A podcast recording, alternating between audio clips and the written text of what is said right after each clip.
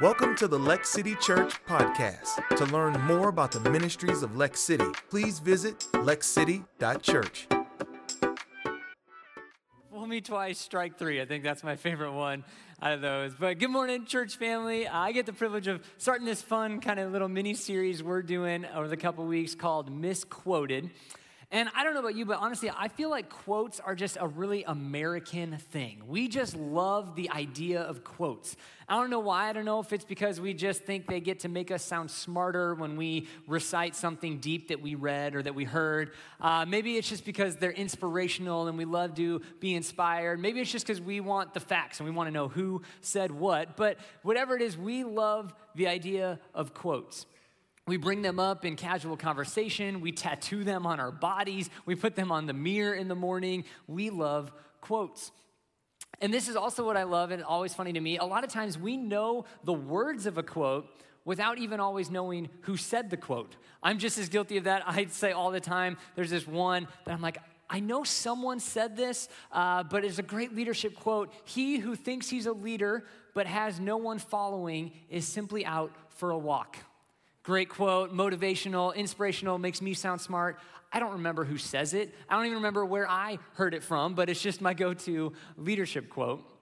And I think it's funny, I love when I hear people quote the Bible and sometimes they don't even understand that that's where it came from, right? The Bible and Christianity, it's so foundational still to our country and our history and our culture, but it's not necessarily as relevant to current generations. So you'll hear sometimes people quoting things that are from the Bible and they don't even know that that's where it came from. Or you'll hear people quote what they think is in the Bible and you'll be like, kind of, but you're not quite right on that. Because even today, there's a lot of sayings and rules that come from the Bible that we all kind of know, but we don't always fully understand what they mean. For example, I want to kick off this series with, I think, a great quote from the Bible. If you know how it ends, help me out. But the Bible says, when we are wronged, we should turn the other. There you go, great Bible quote. Uh, we love to say it. Who actually said it? What book of the Bible does that come from?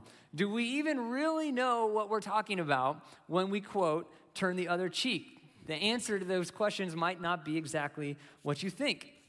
So the quote does come from Matthew chapter 5, verse 39. So that's where we're going to be. If you've got your Bible, you can go to Matthew 5. If you want to follow along on your phone, again, just go to lexcity.info. There's all the story and the sermon notes. Lexcity.info, it's the home of anything you need to know for our church. It's also where you can sign your teenager up for Big Weekend. All right, quick shameless plug. Our local retreat for middle school and high school is coming up first weekend in November. Get your teenagers signed up. It is the funnest thing that we do for sure this semester. They're not going to want to miss it. But we're in today, Matthew chapter 5. In Matthew chapter 5, it's the beginning of this section of the Bible we call the Sermon on the Mount. So, Matthew records for us this sermon that Jesus gives to some followers. And it says at the beginning of Matthew 5, this large group is following him. And so, Jesus goes up a mountainside and he sits down and he begins to teach all of these followers. And the Sermon on the Mount, it's the longest recorded teaching that we have of Jesus. And so, because of that, it's also one of the most widely quoted parts of the Bible. There are amazing uh, teachings from Jesus, things like the Beatitudes, blessed are the poor, blessed are the weak, blessed are the meek, etc. In here, we get the Lord's Prayer. In here, Jesus talks about being salt and light, uh, that great Bible story of the wise man who built his house on the rock. We even have the golden rule do to others what you would want done to you. And because this sermon is so quoted, it also has a tendency to be oftentimes misquoted. Because we can remember, yeah, Jesus said that, but we don't always remember the context of everything else that's happening around that one sentence that we just remember Jesus said. So it's not that we're necessarily wrong in our quoting of Jesus, but we sometimes aren't fully right either, and we're missing little part of it. It's kind of like have you ever heard someone give a really bad summary of a movie plot that you love? Okay, here's an example for you. See if you can figure out the movie. The plot an old man with balloons abducts a young boy after his wife dies. There's a dog involved. It's the movie Up, right? Yeah, that's the I mean, that's the summary of the movie and you're like, "Well, technically, yes, but you're missing a lot of the other pieces of it. Okay, here's another one for you. A group spends nine hours returning jewelry. Lord of the Rings, yeah, there we go. Someone got it right. I mean, that's pretty much, I just summarized three movies for you, okay? Here's one more just for fun. A billionaire devotes his life to cosplay and beating up the mentally ill. Yeah, obviously, Batman, Dark Knight, okay?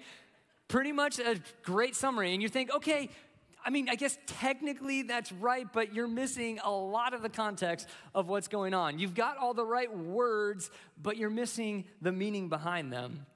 And I think at times we are guilty of doing the same thing with Jesus' words from the Sermon on the Mount. We have the right words, we know kind of what he said, but we miss a lot of the context and what's really going on behind them. I think that's an example of what happens in Matthew chapter 5 verse 39. So, by itself, Matthew 5 39, it says this But I tell you, do not resist an evil person. If someone slaps you on the right cheek, turn to them the other cheek also. And I think there's two different ways that we've kind of misquoted this at times. Number one is this has been used to mean just be the bigger person. Don't let someone get under your skin. If someone does something to you to hurt you, just turn that other cheek to show that you're fine and it didn't really bother you. And again, that's not wrong, but it's kind of a bad movie plot description of what's going on here. Or the second one is it's been used at times to mean just pure pacifism. Okay? Jesus is telling his followers just be willing to take abuse. A good, meek person is pleasing to the Lord. You should be willing to just take anything and just take it peacefully. And again, that's not 100% wrong, but it's kind of a bad movie plot description of what Jesus is talking about here. So, what does Jesus mean when he tells this group of followers, turn to them the other cheek? Well, let's put this quote in its context. Okay, see, there's, this is actually just one of three examples that Jesus gives to try and prove something or try and demonstrate a principle to us. And all three of these examples that he's going to give are actually all in response to an argument that he raises one verse earlier. So we actually have to go back up to Matthew chapter 5, verse 38. And verse 38 is actually a part of this bigger pattern in Jesus' sermon that starts all the way back in verse 21, where Jesus is telling these followers, he says, You have heard blank, and he gives them something about the Old Testament law that they know. And he says, But I say blank. And Jesus gives a new understanding of how they should interpret this law. And that's really key to understanding that context for when Jesus talks about turning the other cheek. See, this crowd that has come to follow Jesus, it's primarily a Jewish crowd, and they're all coming with different motives. Some of them are already disciples that are following him and are trying to learn more about this kingdom of God that he's talking about and how we're supposed to act and live in this world. Some of these Jewish followers are coming and they're just religiously curious or interested in kind of what Jesus is talking about. Some of them are coming as religious skeptics who are like, well, who is this Jesus guy we've been hearing about? We're hearing that he's reframing some of this Old Testament law. We need to go see for ourselves. And then you even have some that are hostile and they're there trying to catch Jesus just saying something blasphemous so they can mob him and kill him. And so, in this pattern of you have heard taught this, but I say this, Jesus says this in verse 38, starting in 38. You have heard that it was said, eye for an eye, tooth for tooth. But I tell you, do not resist an evil person. If anyone slaps you on the right cheek, turn to them the other cheek also. And if anyone wants to sue you and take your shirt, hand over your coat as well. If anyone forces you to go one mile, go with them two miles. Give to the one who asks you, and do not turn away from the one who wants to borrow from you. Okay, man, well, when you read that whole context, actually turning the other cheek seems like the easiest one to understand out of those three examples that Jesus gives. So, what is he talking about here? Well, we got to start with this Old Testament law that Jesus is even starting to bring up as the argument. He quotes to them a law that they all would have been familiar with, a law that many of us are still familiar with the concept, which is Leviticus 24 19 through 20.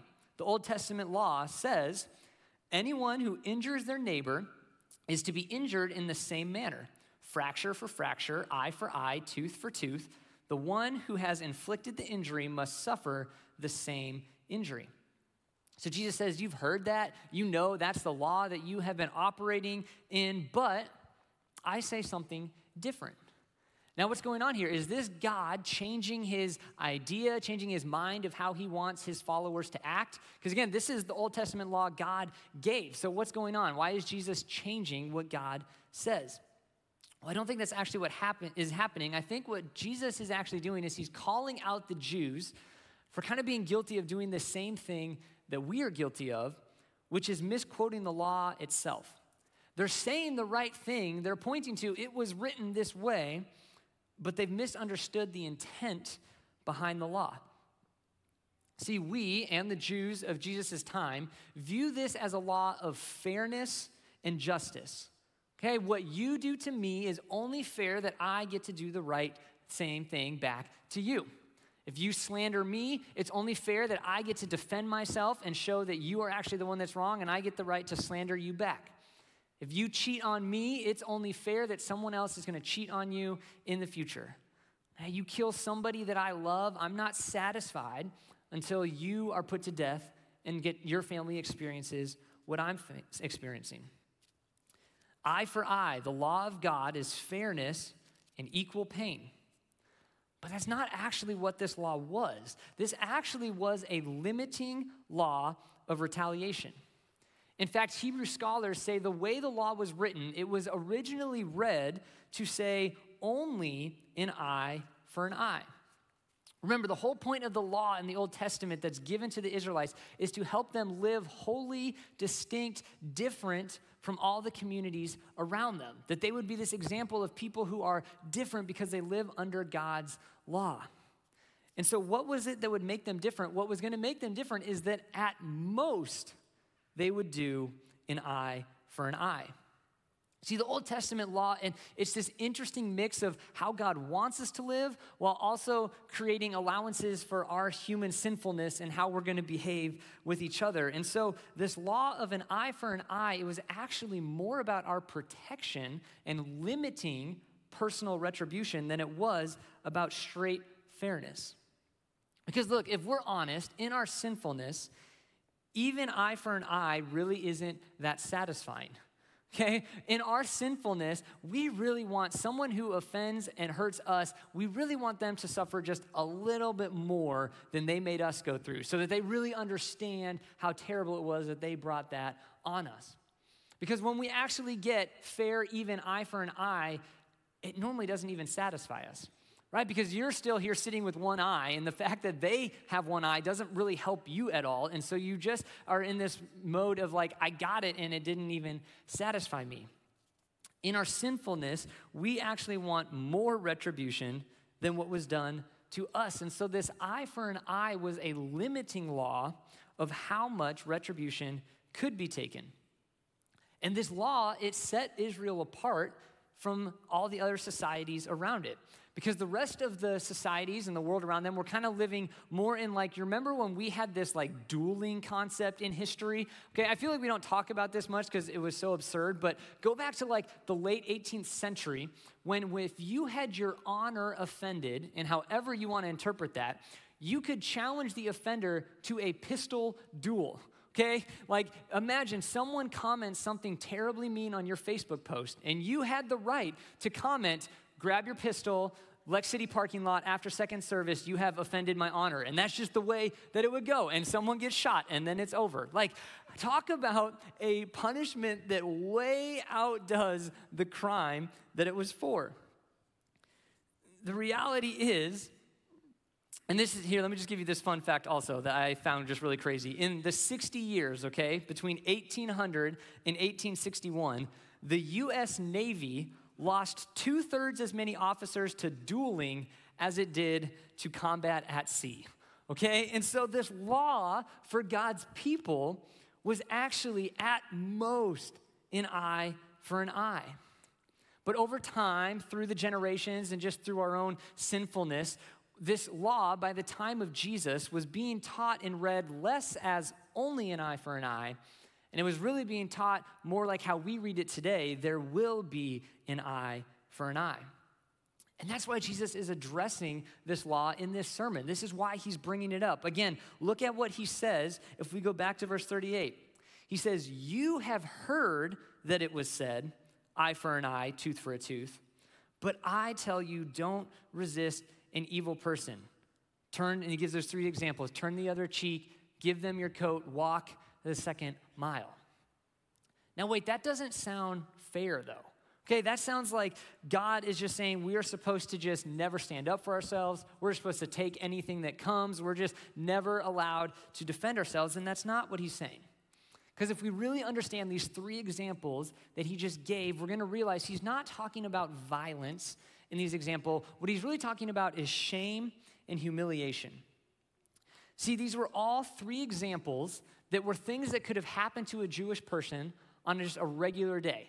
Okay, three examples of ways that they would be shamed and humiliated in their days. So let me just quickly kind of walk you through these three of those. We'll go in reverse order. That way we can end with our quote of turn the other cheek. But the first is this it's the example of walking two miles. So at this time in the Roman Empire, there was this law that a Roman soldier at any time could ask any citizen in the Roman Empire to go have to walk a mile with them carrying all of their gear and equipment. So, yes, is there a physical element to this? For sure. But I think here's what's happening more. I think probably at this time, this is a law that I'm sure the Roman, uh, the soldiers are probably abusing all the time. Right? I bet you they find it fun to find people at terribly inopportune times and be like, watch this, go walk a mile and carry my stuff. And they have to do it. I'm sure this becomes a punishment the soldiers just dish out for talking back to them or disrespecting them. It's in a way, it's their chance to kind of be like, hey, get down and give me a mile because you have to do it. And so I think the real frustration here for the Jewish people is this is a constant reminder that you are under someone else's empire, that you're under someone else's control, that at the end of the day, you're nothing more than just a human pack mule whenever they want you to be. But Jesus says, when this happens to you, I say, keep walking an extra mile. Go beyond what's required, go beyond what the law is making you do, and just do something out of kindness. In humiliation, respond instead with kindness. And then he gives us another example. He says, okay, here's what you do if someone sues you for your shirt. And this was, I think, the most wild example out of all of them. So, in this uh, context, if you were so poor that you could not be sued for anything else, someone was allowed to sue you for your shirt, or literally it was translated your tunic. Okay, so at this time, men are only wearing two pieces of clothing. Okay, they've got a tunic and then they've got a coat that they wear over top. So to be sued for your tunic meant that you were leaving this courtroom completely naked minus just your coat that you could kind of try and cover yourself up with. This is humiliation. Again, it's not that the accuser actually just wants a new shirt. It's the idea of you are going to leave here with nothing because you are nothing. And they weren't allowed to take your coat because your coat was your blanket for the night. The law was you can't take someone's blanket. And so, what Jesus says when someone attempts to humiliate you by suing you for your shirt, give them your coat too. Give them an extra blanket for the night. In humiliation, respond with kindness. Then we have a third example, okay? In, in, this culture that's a little more violent than kind of the culture we're used to, it was not uncommon for someone in authority to slap someone who was lesser than them. So, what Jesus says, when you are slapped on the right cheek, meaning you would get backhanded across your face to hit you on the right cheek, okay? Because if you were gonna slap someone who was your equal, you would slap them with your palm on the left cheek. But to be slapped on the right cheek is this backhanded, demeaning humiliation. You are lesser than me. You don't even deserve a slap in the face. And so Jesus says, turn the other cheek. And uh, a lot of commentators have kind of put their ideas out of what Jesus really is trying to say when he says, turn the other cheek. Let me just give you my thought this morning, connecting it to these two other examples I don't think this is some type of defiance, some type of silent way to kind of protest turning the other cheek, because all the other two examples were ta- talking about willing to go even further. So in this time, the left hand was considered dirty. Okay, you would only use your left hand for dirty things. And so even a soldier would not strike someone with their left hand. That was just too far. But here's what Jesus says when you are slapped on the right cheek, be willing to open yourself up to something even dirtier. Not that that soldier would probably even take it, but in a sense, you have opened yourself up. You would be willing to take something even dirtier and more humiliating than what you just took. Again, responding to humiliation with this form of kindness. So, what is Jesus trying to say here? There's, these are not examples of how to respond to violence, okay? Even though there's physical parts of these examples, Jesus is using these three examples in the context of the shame and the humiliation that would be brought onto somebody. That's what all three of these are, and he's using them to reframe this idea of an eye for an eye. See, these are all three situations where the minute those happened to you, the only thing you could think of was, I can't believe they did that to me. That is not fair. I don't deserve that. They deserve to get something back at them. And you would be burning with anger of, this isn't right. I deserve to have something better. I deserve to get back at them. That's what's fair. But Jesus is calling us to something bigger than fairness. Jesus is telling his followers in the kingdom of God and how I'm calling you to be my representation to the world, we are called to choose kindness over personal retribution. Let me give you just one more part of scripture today. Uh, Paul writes about this idea in the book of Acts. He kind of expands on it. And this is years later, okay? Paul is writing uh, to the church, sorry, in Romans. Paul is writing to the church in Rome that's developing in the heart of this um, city that is the heart of this empire that Jesus is using as an example. And Paul writes to this church forming in Rome in chapter 12, verse 21.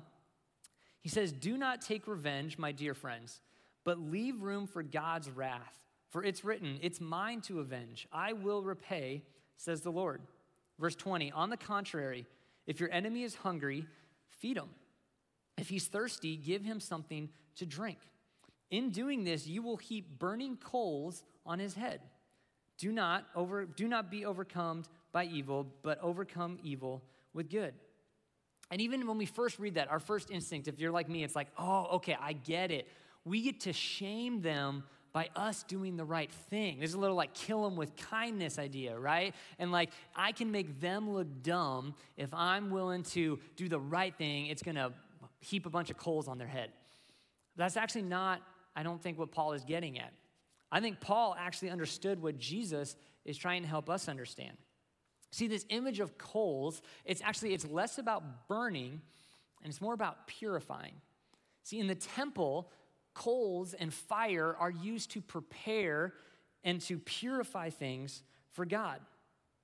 And so this is not this fighting a psychological battle where you're like, hey, if I just if I do the right thing, I know God's going to burn that person later. That's not actually what Paul is getting at. I think what Paul and Jesus are both trying to help us understand is when we respond with kindness instead of retribution, we make an opportunity for that person to be purified. We create a moment for that person to have in their mind that question of, wait, why would you ever do that for me after what I just did to you? There's the coals. There's that moment of preparing them for God to get to do something in their life because you've opened their eyes to something they didn't even have a category for. When Jesus tells us to be willing to turn the other cheek, it's about so much more than pacifism or quiet defiance or even kindness. All those are great principles, all those things are great um, concepts, but they're a slight misquote of what Jesus is really trying to tell us when he says, turn the other cheek. So, what does this quote, turn the other cheek, mean in practice? Let me just break it down into two pieces. Okay, number one is this it's choose evangelism over retribution. Choose evangelism over retributions. In other words, you are evangelizing even when you're being wronged. I think a lot of times we only think of evangelism as it's going out and sharing the gospel, it's taking care of the poor and the needy. Maybe evangelism is just sharing about the good news of Jesus from stage at church. But the reality is, you are evangelizing even when you're being wronged. That's the context of what Jesus gives us this quote of turn the other cheek. All of these are examples of times when you have been wronged, when you are in a situation that you didn't deserve. And he says, Look, you have had the right to get retribution. God's law permits up to an eye for an eye. But Jesus says, I'm asking you to choose evangelism over your retribution.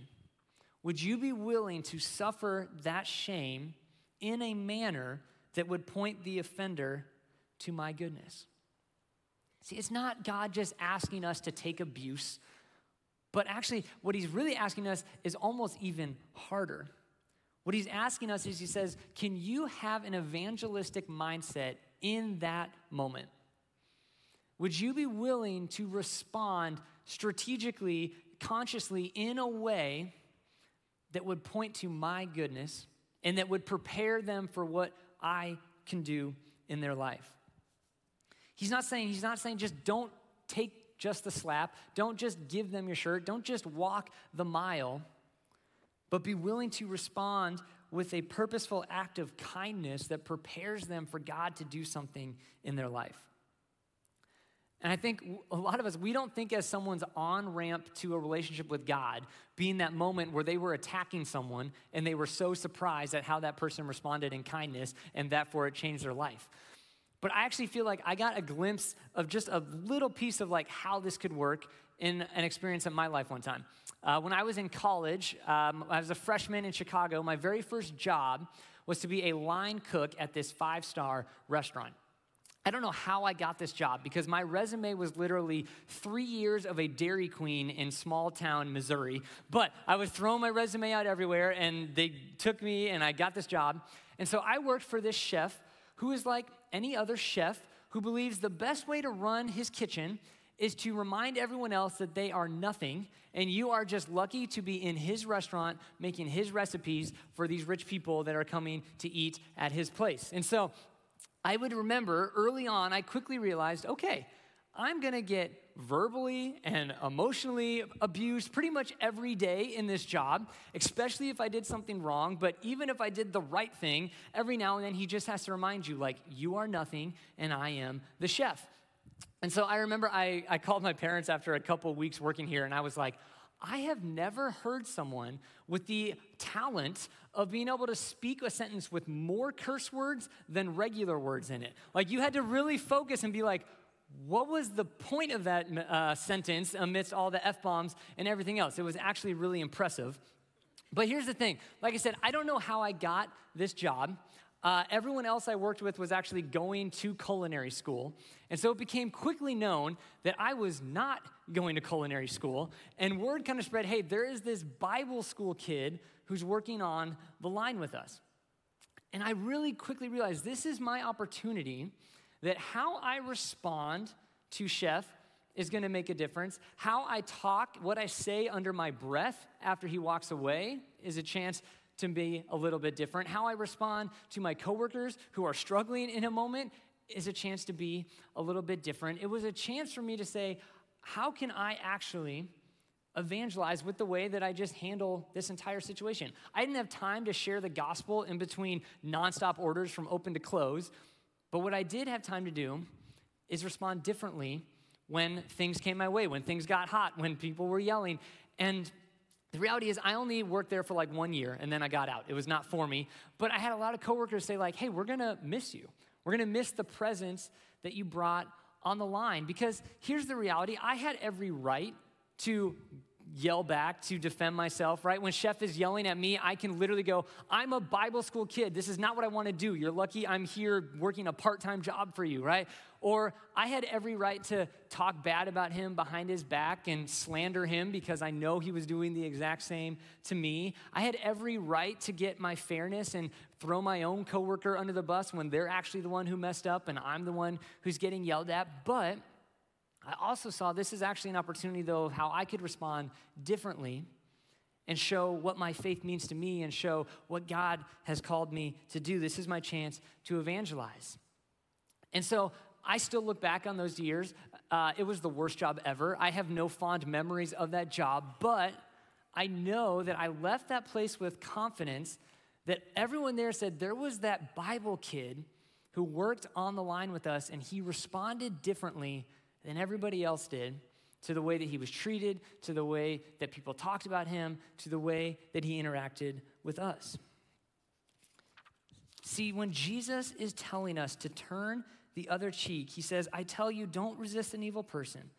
If they slap you on the right cheek, turn to them the other cheek also. This isn't about suffering, this is about consciously being different.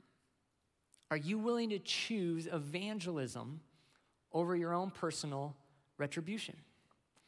And now I know some of you are sitting here really uncomfortable and really squirmy because you hate that idea and that solution to conflict resolution.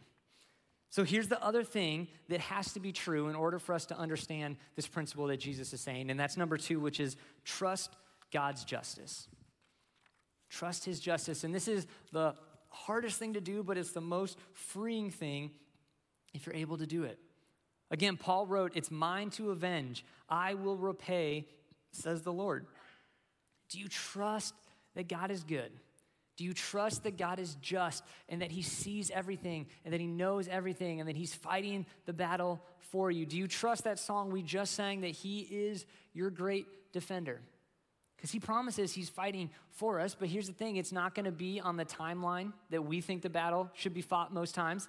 Oftentimes, it's not going to be in the way that we think it should be fought. It might not even have the outcome that we feel like the battle should have had.